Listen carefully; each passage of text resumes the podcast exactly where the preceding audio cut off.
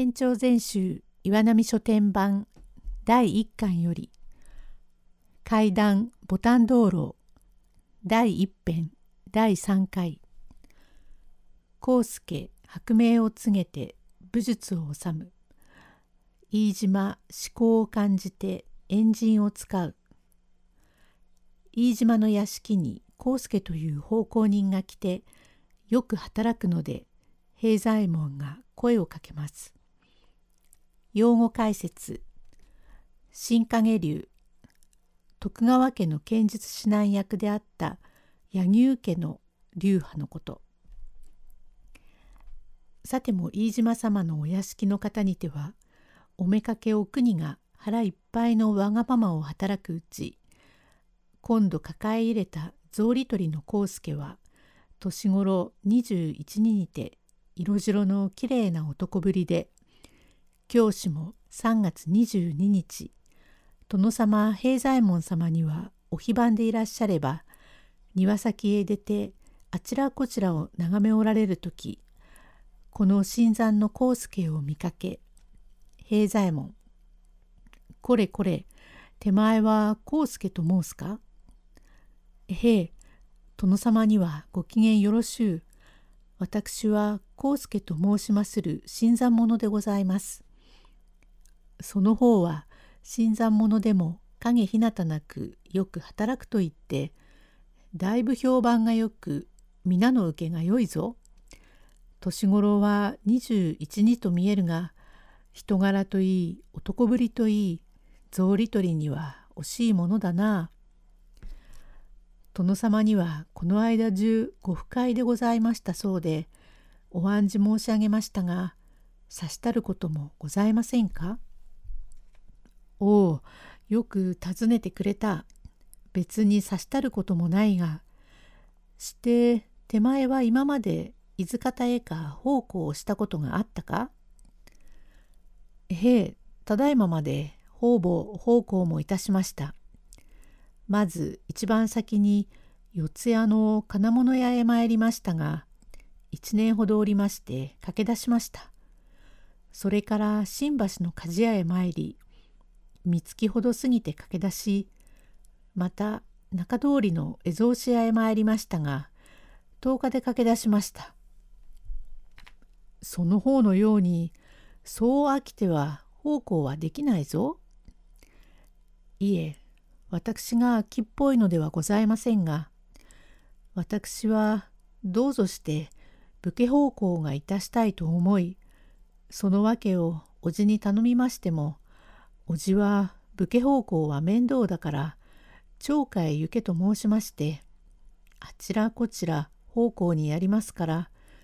私も面当てに駆け出してやりました。その方は窮屈な武家奉公をしたいというのは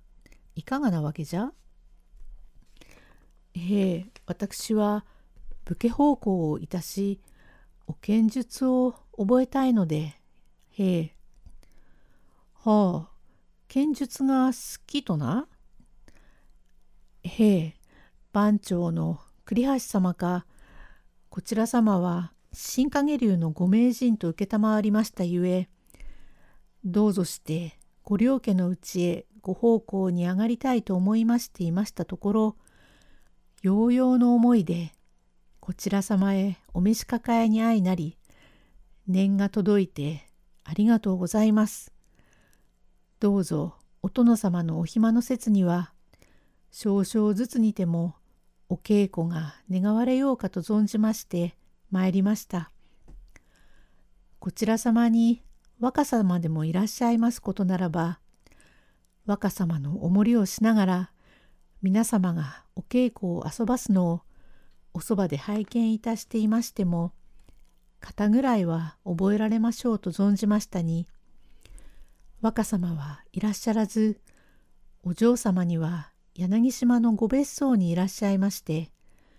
お年はお十七とのこと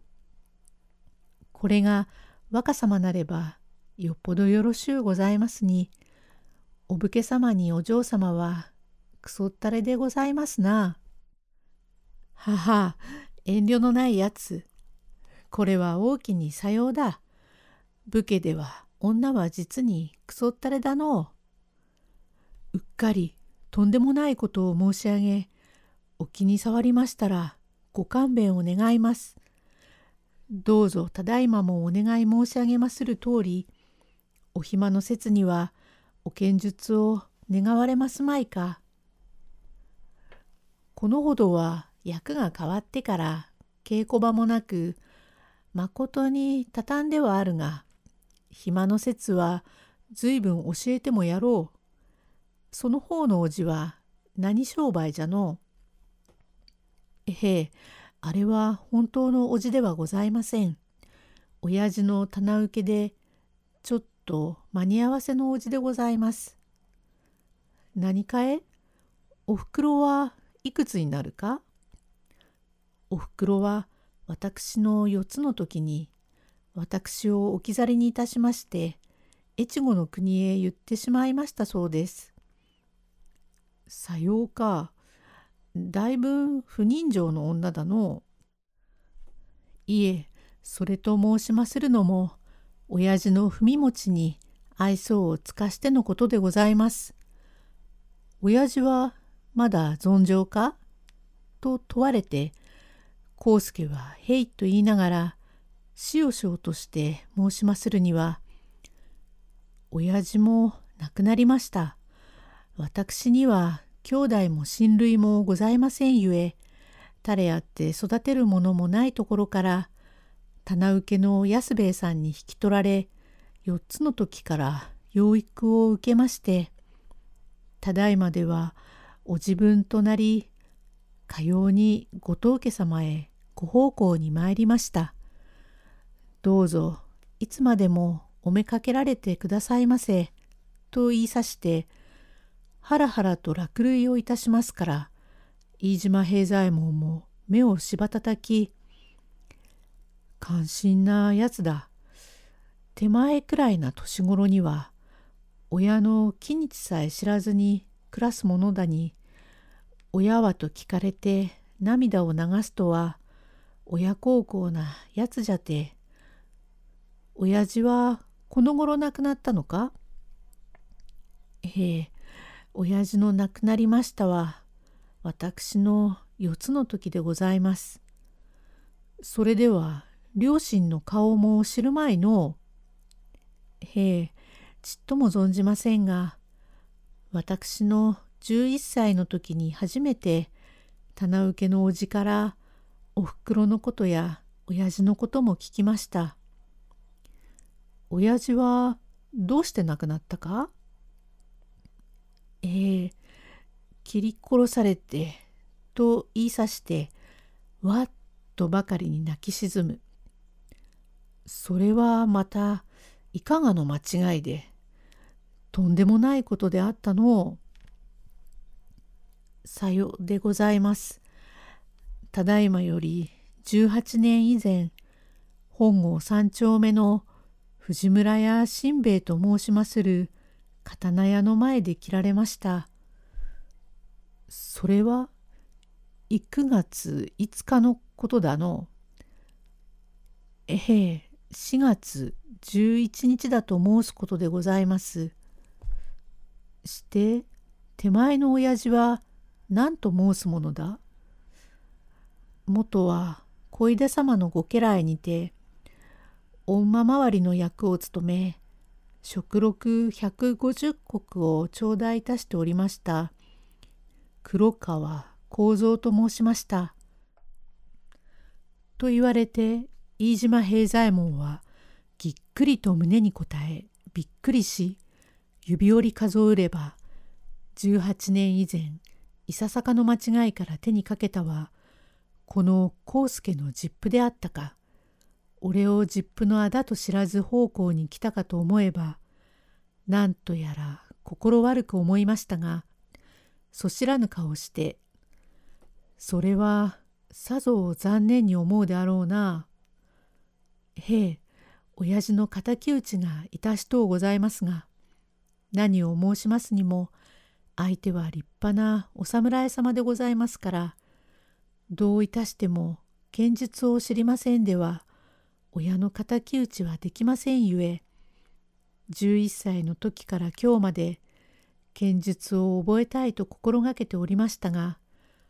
ようようのことでご当家様に参りましてまことに嬉しゅうございます。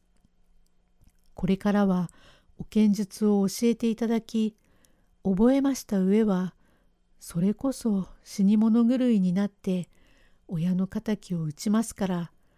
どうぞ剣術を教えてくださいませ。高深なものじゃ教えてやるが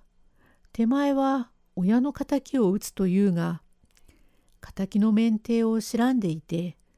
相手は立派な剣術使いでもし今俺が手前の敵だと言ってみすみす鼻の先へ敵が出たらその時は手前どうするか？困りますな。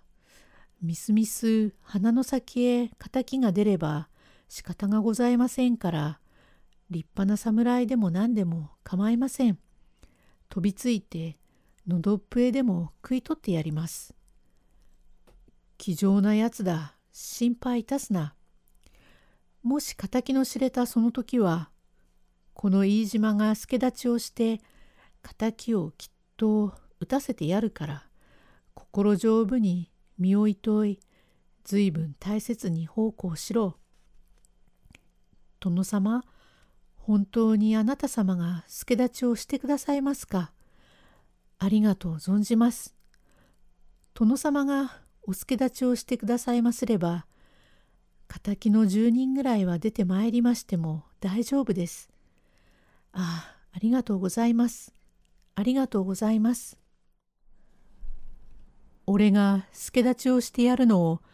それほどまでに嬉しいか。かわいそうなやつだ。